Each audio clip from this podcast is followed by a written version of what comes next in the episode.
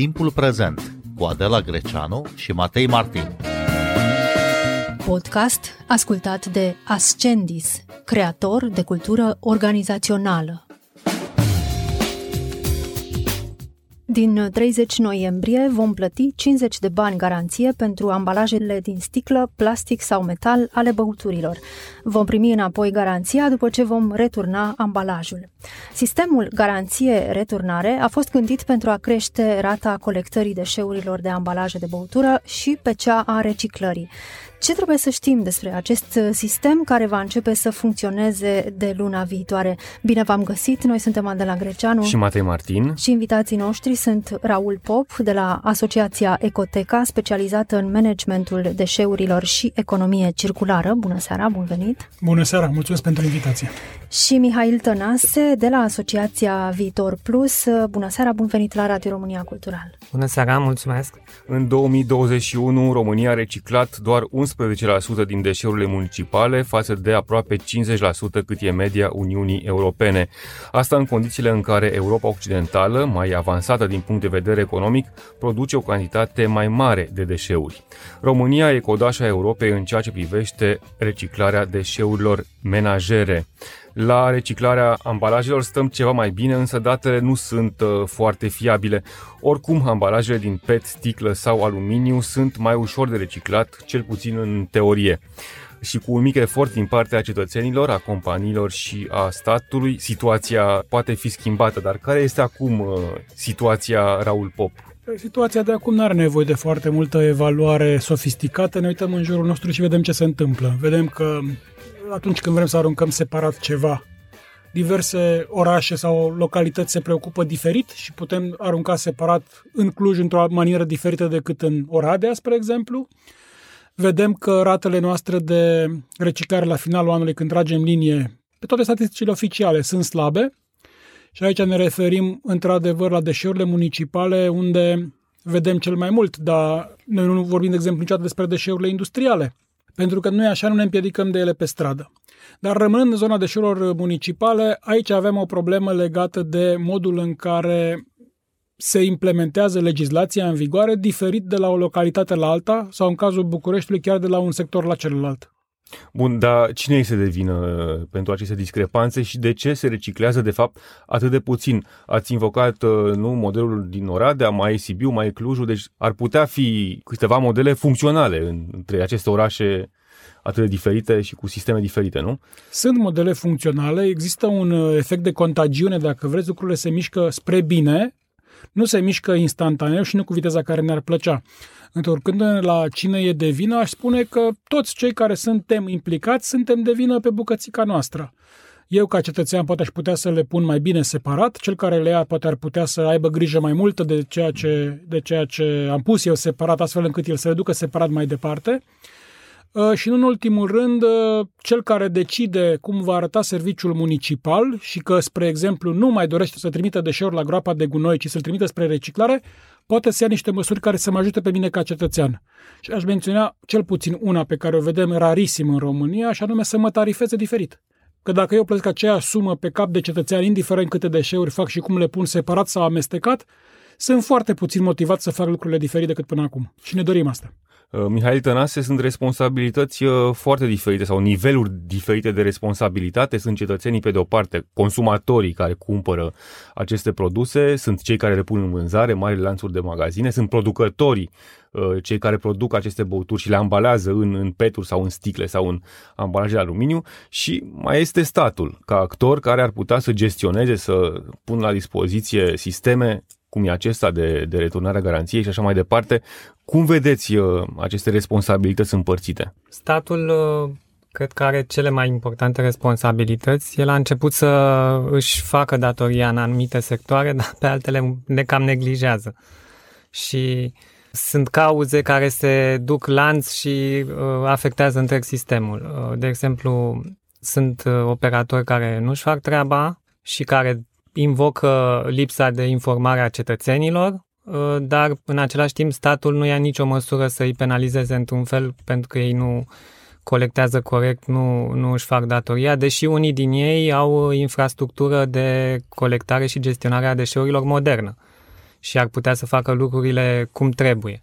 Ori, uh, într-adevăr, statul a accesat fonduri, a pus programe de investiții pe sectorul de gestiune a deșeurilor în piață, dar uh, zona de penalizare și de o corectă raportare, să verifice raportările pe care le primește pe zona de gestionare a deșeurilor, nu, încă nu reușește să o facă cum trebuie. Și motivul ăsta se răsfrânge, pentru că sunt uh, oameni obișnuiți care sunt uh, împiedic, adică nu sunt neapărat împiedicați, dar nu doresc să, să-și facă treaba pentru că văd că lucrurile nu se funcționează cum trebuie mai departe. Ei spun că vor să facă colectare separată, dar știu că operatorul de salubritate amestecă gunoaiele sau știu că nu se întâmplă nimic cu ele mai departe, nu există o sortare corespunzătoare și prea multe dintre ele ajung tot la, la depozitul de deșeuri. Bun, ce e diferit acum uh, față de cum se întâmpla înainte? Cu ce schimbă noua, noua lege, noile reglementări, situația actuală? Sistemul de garanție-returnare deviază din fluxul de deșeuri obișnuit o importantă parte de deșeuri reciclabile. Deșeurile de ambalaje de băuturi, care sunt cam cele mai reciclabile uh, deșeuri de pe piață în momentul actual. Ele uh, nici măcar nu mai sunt considerate deșeuri din punct de vedere legal, pot fi colectate de transportatori obișnuiți, nu trebuie să fie colectate de operatori de salubritate și atunci uh, încearcă să ajute ca aceste tipuri de deșeuri până la urmă reciclabile să nu mai ajungă deloc la groapa de gunoi, să fie valorificate cât mai bine. Cum va funcționa, de fapt, acest uh, sistem, Raul Pop? Pentru ce fel de ambalaje vom plăti această garanție de 50 de bani pe care o vom putea primi înapoi la returnare? Cel puțin deocamdată, așa cum se prefigurează că va fi lansat, sistemul acoperă ambalajele de băuturi între 100 de mililitri și 3 litri. Și spuneam că cel puțin deocamdată, pentru că deja există semnale publice și din partea ministrului român al mediului, dar și din partea reglementărilor europene, că ambițiile cu privire la reciclare vor fi din ce în ce mai mari și mai mult se adaugă și ambiții cu privire la reumplere, adică reutilizarea unui ambalaj în forma în care a fost inițial produs, fără să mai treacă printr-o sfărmare, măcinare, reciclare și apoi o reproducție a ambalajului respectiv. A sticlă, de pildă. Sticlă, de pildă, sau chiar sunt uh, și, uh, și teste în, uh, în, în piață cu plastic reciclabil Ă, și chiar am văzut și avem și noi în România inclusiv doze de aluminiu care au capac cu filet și pot fi teoretic reutilizate. Sigur, deocamdată sunt mai degrabă teste decât uh, soluții pe scară largă. Revenind la întrebarea cum va funcționa, la cetățean foarte simplu. Când am cumpărat o sticlă de băutură, mi se rețin 50 de bani pe care mi recuperez când duc sticla de băutură în, în magazin, în același sau în altul, nu contează cu observația că o să avem o perioadă de tranziție, cel puțin pe parcursul anului 2024, în care vom mai avea încă în vânzare și sticle de băuturi pe care nu se reține garanție și deci nici nu se returnează, și sticle de băuturi noi, cu marcaj, ambalaj cu garanție, pe care se rețin cei 50 de bani și se returnează. Din punctul meu de vedere, asta va genera un, cel puțin un disconfort, dacă nu chiar probleme destul de mari pe aici, pe acolo, pentru că gândiți-vă, în cazul dumneavoastră, în drum spre școala copilului, dumneavoastră 10 sticle, duceți la magazin, vă primește 7 și vă dă înapoi 3. Ce veți face cu cele 3? Plecați înapoi acasă? Sau găsiți o soluție să scăpați de ele în drum spre școala copilului? Și atunci întrebarea este, are primăria toată infrastructura de care am nevoie ca să recuperez aceste ambalaje care încă mai sunt în piață? Sau o să ne trezim cu ele abandonate prin, uh, prin diverse locuri? Și dacă ne trezim cu ele abandonate prin diverse locuri, cine colectează și cine plătește serviciul ăsta? Că acum, oricum, primăria plătește ridicarea de deșeuri de pe spațiul public. Ele se vor înmulți într-o perioadă de tranziție și va crește această, acest disconfort și, în concluzie, și încărcarea operatorilor de salubritate care nu știu să, nicăieri în România să-și fi renegociat o altă formă de contract. Bun, e clar că este o responsabilitate suplimentară pentru cetățeni, dar sunt ei uh, informați cu privire la acest nou sistem, Mihai Tănase? Au început să fie informați. În primul rând, administratorul sistemului, compania Returo, a început o campanie de promovare și de informare, se numește Hora Reciclării. Și în același timp uh, există și alte inițiative. De exemplu, la programul la care lucrez eu, Harta Reciclării, luna aceasta derulăm o campanie de informare pe zona de sistem de garanție returnare. În același timp, cred că trebuie explicat cât mai clar că ambalajele care nu au uh, marca specifică sistemului, este un logo pe care scrie ambalaj cu garanție, nu vor intra în, uh, în acest sistem, nu vor uh, putea fi returnate. Și tot ce va fi, uh, chiar dacă este un ambalaj, să zicem, de băutură din cele specificate, neavând această marcă, ele vor fi considerate ca înainte deșeuri și vor trebui colectate de pe alte fluxuri. Și ce alte condiții mai trebuie să îndeplinească aceste ambalaje pentru a putea fi returnate, în afară de această etichetă cu simbolul E foarte SGR? important ca ambalajele să fie cât mai intacte, cât mai curate, și dacă până acum recomandarea era ca peturile să fie stribi, strivite sau tasate pentru a uh, face economie de spațiu atunci când sunt colectate, acum recomandarea este ca ele să fie în forma inițială, pentru că mai ales la automatele care preiau astfel de ambalaje există un cititor și strivirea lor s-ar putea să nu le mai uh, facă eligibile și nu vor mai fi, vor fi refuzate. Bun, asta presupune un spațiu suplimentar pentru marile magazine dedicat special la aceste operațiuni. Sunt pregătite magazinele uh, pentru asta? Marile magazine cred că, în general, au spațiu suficient. Ele s-au și dotat multe din ele cu astfel de automate de preluare a ambalajelor. Uh, mai dificil mi se pare problema micilor magazine, pentru că legea spune că orice comerciant care vinde băuturi va fi obligat să primească astfel de ambalaje. Și în cazul uh, magazinelor mici, uh, una va fi o problemă de spațiu, pentru că multe din ele n-au spațiu nici de stocuri suplimentare de marfă, dar de ambalaje din SGR.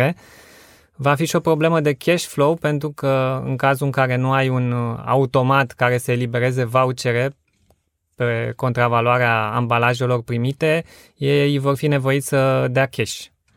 Și atunci s-ar putea să afecteze cash flow-ul uh, zilnic în cazul în care primesc foarte multe astfel de ambalaje. Aș vrea să nuanțez Da, puțin, vă sau rog. chiar să, să chiar să subliniez mai degrabă ce spunea Mihail, că e foarte important. Și voucherele înseamnă tot bani. Deci, până la urmă, eu când merg cu sticla la magazin, eu consumator, am dreptul să obțin acei bani. Acum, întrebarea care rămâne încă nerăspunsă și o să, o să vedem ce se întâmplă în practică este câți oameni vor bani și câți oameni vor un discount din produse, că practic aia se întâmplă. În loc să dau 5 lei, dau 4 lei și două sticle. Da? Uh, și atunci să, rămâne să vedem cum se manifestă această nevoie de cash, de eliberat din partea magazinului. Vestea bună este că vorbim despre zeci de mii de magazine, ceea ce înseamnă că sarcina va fi foarte distribuită. Uh, Dar, bineînțeles, putem să avem situații excepționale în care ai un flux de turiști, să zicem, într-o stațiune montană, ceea ce îi schimbă puțin uh, echilibru zilnic de patru sticle vândute, patru sticle returnate. Și acolo este cea mai mare provocare pentru relația, sau dacă vreți, pentru Returo, firma care administrează, să aibă o relație mult mai strânsă cu acele magazine încât să poată face ridicări mai frecvente. Uh, Acum, provocarea de cash și provocarea de spațiu nu funcționează neapărat mână în mână. Dacă un magazin de la țară, spre exemplu, s-ar putea să aibă probleme de cash, probabil că nu va avea probleme de spațiu, pentru că la țară au curți. Cu totul altfel arată situația într-un magazin, de exemplu, din gang- gangul ăsta de la noi, de lângă sala Palatului, unde magazinul este 2 metri pe 2 metri, unde și vânzarea și depozitarea se întâmplă în același loc și unde va trebui să fie foarte atent cu modul, și, modul în care își organizează spațiul, pentru că dacă vinde ambalaje, dacă vinde ambalaje pline, trebuie să primească ambalaje goale. Dacă nu primește ambalaje goale, în afară de faptul că încalcă legea, pierde client. Clientul ăla o să vină la el să zică, bă, nu-mi dai, mă duc la vecinul. Și asta e important. Ce se întâmplă cu aceste ambalaje reciclabile după colectare? Așa cum le spune numele, se reciclează. Unde se duc ele? Cine răspunde de traseul lor ulterior? Mihail Tănase. Sistemul de garanție-returnare va genera foarte multe ambalaje reciclabile. Uh, Estimările spun că pe piață în România ar fi puse în jur de 7, de 7 miliarde de ambalaje în fiecare an. Doze de aluminiu, sticle din sticlă, recipiente PET. Și uh, se estimează că de la, nu știu, 75% în sus vor, vor fi recuperate prin acest sistem de garanție returnare. Deci, dintr-o dată, va fi o pusă pe piață la dispoziția reciclatorilor o cantitate foarte mare de uh, deșeuri de ambalaje. Cam uh, dublă decât până acum, cel puțin dublă. Că acum lucrăm la un 40% pe date și aici pe date poate ar trebui să insistăm mai mult și SGR-ul estimează un 90% plus, începând din anul, să zicem, 2025, când e mai matur. Când sistemul se va maturiza. Da. Ideal ar fi ca marea majoritate a acestor deșeuri să fie reciclate în ceea ce le-au fost inițial. Sticle PET, sticlă de sticlă. Uh, momentan însă România nu are o capacitate de reciclare care să genereze, să zicem, o cantitate mare de ambalaj reciclat multă sticlă și în momentul de față ajunge ca agregat în industria construcțiilor. Vorbim de o reciclare la nivel inferior, se mai numește și downcycling. Și nici în cazul peturilor, uh, multe din ele nu ajung să fie transformate tot în uh, pet reciclat. Da, aici n-aș, n-aș, n-aș suprapune cele două probleme. Faptul că nu ajung unde trebuie versus lipsa capacității de reciclare, eu le-aș trata totuși uh, separat. Eu nu cred că avem o lipsă de capacitate de reciclare în momentul ăsta în România. Uh, cred că, într-adevăr, ai dreptate, ele nu ajung unde trebuie din cauza că sunt colectate prost, merg în amestec, ajung pe groapa de gunoi, de acolo când le recuperezi sunt pline de tot felul de alte impurități pe care nu ți le dorești într-o instalație de reciclare. Uh, însă e clar că o cantitate foarte mare de ambalaj reciclabil este mult mai predictibilă. Când ai predictibilitate, poți să faci planuri de afaceri, poți să mergi la bancă, poți să ceri bani. Problema pe care are acum industria de reciclare este că nu are o predictibilitate atât de bună azi, înainte de sistemul de garanție returnare, nici măcar pe ambalajele sau pe materialele astea nobile, aluminiu, PET, um, sticlă. Și atunci lucrurile se vor schimba din perspectiva asta și eu sunt foarte încrezător că piața de, piața de servicii de reciclare se va stabiliza foarte repede uh, având acces la acest flux de deșeuri. Deci aici e și loc de dezvoltare economică, asta încercați să spuneți. Absolut, absolut. Plus că uh, când vorbim de dezvoltare economică ne gândim de obicei la partea de avantaje, locuri de muncă, valoare plus creată, ceea ce este extrem de important și fără ea nu se poate. Dar noi mai avem un aspect de care vorbim mai puțin, vorba despre acces la material care am văzut că în ultimii 2-3 ani devine o discuție din ce în ce mai uh, apăsată. Mai avem acces la piața din Est, să aducem, nu știu, ce mai avem nevoie, sau poate ar fi bine să ne uităm mai cu atenție la ceea ce ne trece prin mână și după aceea aruncăm ca deșeu și se pierde poate pe o groapă de gunoi. Și aici vorbim de la PET și aluminiu până la metale rare care sunt în echipamentele electrice. Noi le avem, dar deocamdată ne cam bate joc de ele. Bun, deci deșeurile, gunoaiele pot deveni și aur, înțeleg. Păi, în, în afară de câteva țări din Est, nu mai pronunță nimeni cuvântul gunoi în Europa, pentru că nu se mai consideră gunoi, este doar o altă formă de agregare a materiei prime, care sigur trebuie prelucrată ca să poți să faci din ea ce ai nevoie.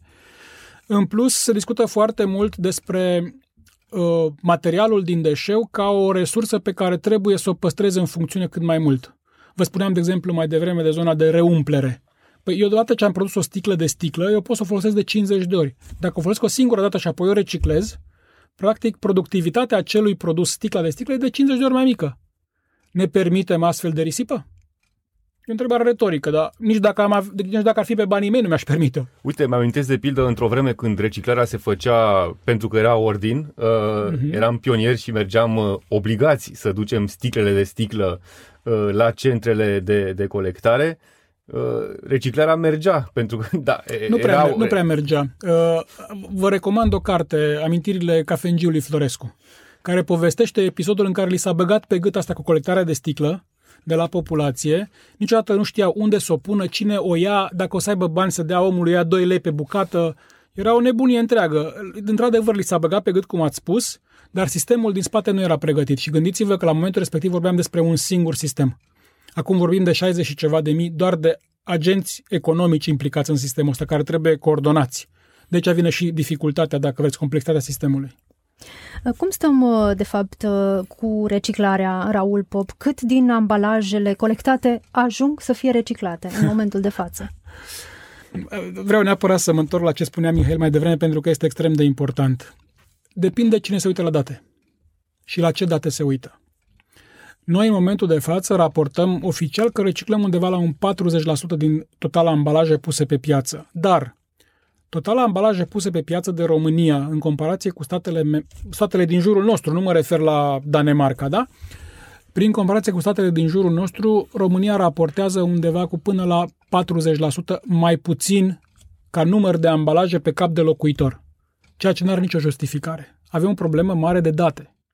Că dacă eu reciclez 40% dintr-un volum pus pe piață subdimensionat, dacă pe ăla dimensionez corect, 40 meu coboară la 20, la 25. Și cam pe acolo suntem. E, dar de la acest 20-25 să ajung la 90-95 prin sistemul de garanție returnare, este un pas pe care noi nu ne mai permitem să-l ratăm. Am tot tras de timp, noi, nu noi cei care ne vedem aici, noi ca țară, apropo de niște măsuri un pic mai uh, ferme, mai ambițioase, dar uh, iată că pe unele locuri putem să recuperăm decalaj. Apropo, Mihail Tănase, uh, Uniunea Europeană își propune uh, ținte tot mai severe în ceea ce privește colectarea și reciclarea. România nu reușește nici măcar pe acestea să și le atingă. Cam care e ritmul de recuperare, să spunem așa? Da, noi tot, să zic așa, balansăm pe ținte, țintele tot cresc și nu, nu reușim să venim din spate. Aș mai adăuga o țintă ca, la care noi ne uităm destul de des, e cea de deviere de la groapa de gunoi, care ar trebui să ajungă la 90% în 2035, adică doar 10% din ce generăm ca deșeu să ajungă la groapa de gunoi peste 10 ani și un pic. Ori uh, acest lucru nu se poate face fără gestionarea corectă și colectarea separată a cele mai importante fracții a deșeurilor biodegradabile. Și apropo, avem obligație prin lege în România să colectăm separat fracția biodegradabilă începând de anul viitor din ianuarie. Și nu sunt foarte multe municipalități și unități administrativ-teritoriale care vor putea să facă asta de anul viitor. Bun, și se poate face asta într-un oraș uh, mare, cum e București, de pildă? Se poate face, dar foarte dificil. În momentul acesta e la nivel de experiment uh, colectarea separată a fracției biodegradabile în București. Sunt doar câteva inițiative care au niște mici compostoare comunitare prin oraș. De la asta până la gestiona 3 milioane de tone, 3 milioane de tone pe an. Ei, nu e chiar așa mult. Păi jumătate din, ce se, din jumătate din municipal este biodegradabil. Grosomodo, ok, pot nu fi 3 milioane, fi 2 milioane jumate sau 3 milioane jumate, dar noi plecăm de la zero, practic, adică... Noi n-am reușit să colectăm separat aceste reciclabile de ambalaje care sunt cel mai ușor de colectat. Deja va trebui să muncim foarte mult ca să trecem la alte fracții. Da, aici vreau să, să punctez o chestie care mi se pare importantă. Se pot face foarte multe lucruri, dar trebuie să-ți alegi o bătălie să te apuci de ea. Nu ne împiedică nimeni, dacă vorbim, de exemplu, de municipalități, să aibă o colectare grijulie ce înseamnă piețe publice, că acolo e o grămadă de biodegradabil care acum și care e adunat într-un singur loc. Nu mai trebuie să le adun din poartă în poartă de la om. Și nici măcar asta nu se întâmplă la modul generalizat. Sau la fel frunzele uscate strânse de pe stres de către operatorii de salubritate. Din păcate, majoritatea ajung tot la groapa de gunoi, deși se poate face foarte ușor compost din ele.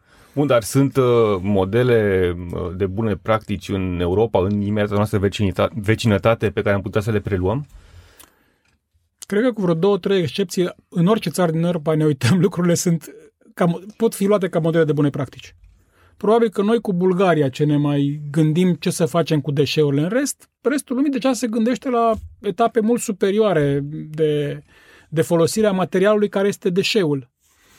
Uh, de asta probabil și reglementările care vin peste noi din Uniunea Europeană par uh, desprinse din filmele SF, pentru că la nivel de Bruxelles și la nivel de Paris, Berlin, zonele importante unde se discută foarte apăsat aceste subiecte, ei nu mai își pun problemele noastre care la ei erau valabile cu 30 de ani. Și aici e altă discuție în care nu cred că are rost să intrăm acum vis-a-vis de România și cum stă ea la masă la Bruxelles în momentul când se discută politici publice și mai mult decât atât, ce ia de acolo și aduce acasă și implementează. În ce măsură credeți că acest sistem garanție-returnare va ajuta la diminuarea risipei de ambalaje și va crește rata reciclării? Mihail Tănase Cu siguranță va, în afară de faptul că se vor recicla mult mai multe ambalaje, vor fi și persoane care se vor gândi de două ori înainte să cumpere, să zicem, apă plată la PET. Poate vor să-și instaleze un filtru acasă și să nu mai fie nevoie după aia să se ducă înapoi la magazin cu zeci de sticle de apă pe care le-a consumat în loc să consume apa potabilă de la robinet. Raul Pop va ajuta, dar nu spectaculos. Gândiți-vă că ambalajele de băuturi în România, din total deșeuri municipale, nu depășesc 5%. Bun, să zicem că le, le, le colectăm perfect. O să creștem de la 11% la 16%. După care ne uităm la date și scădem înapoi sub 10 pentru că ne dăm seama că acel 100% la care ne raportăm noi este subraportat. Raul Pop, Mihail Tănase, vă mulțumim că ați venit în această seară la Radio România Cultural. Noi suntem Adela Greceanu și Matei Martin. Ne găsiți și pe platformele de podcast. Urmăriți timpul prezent pe Apple Podcasts și Spotify. Cu bine, pe curând!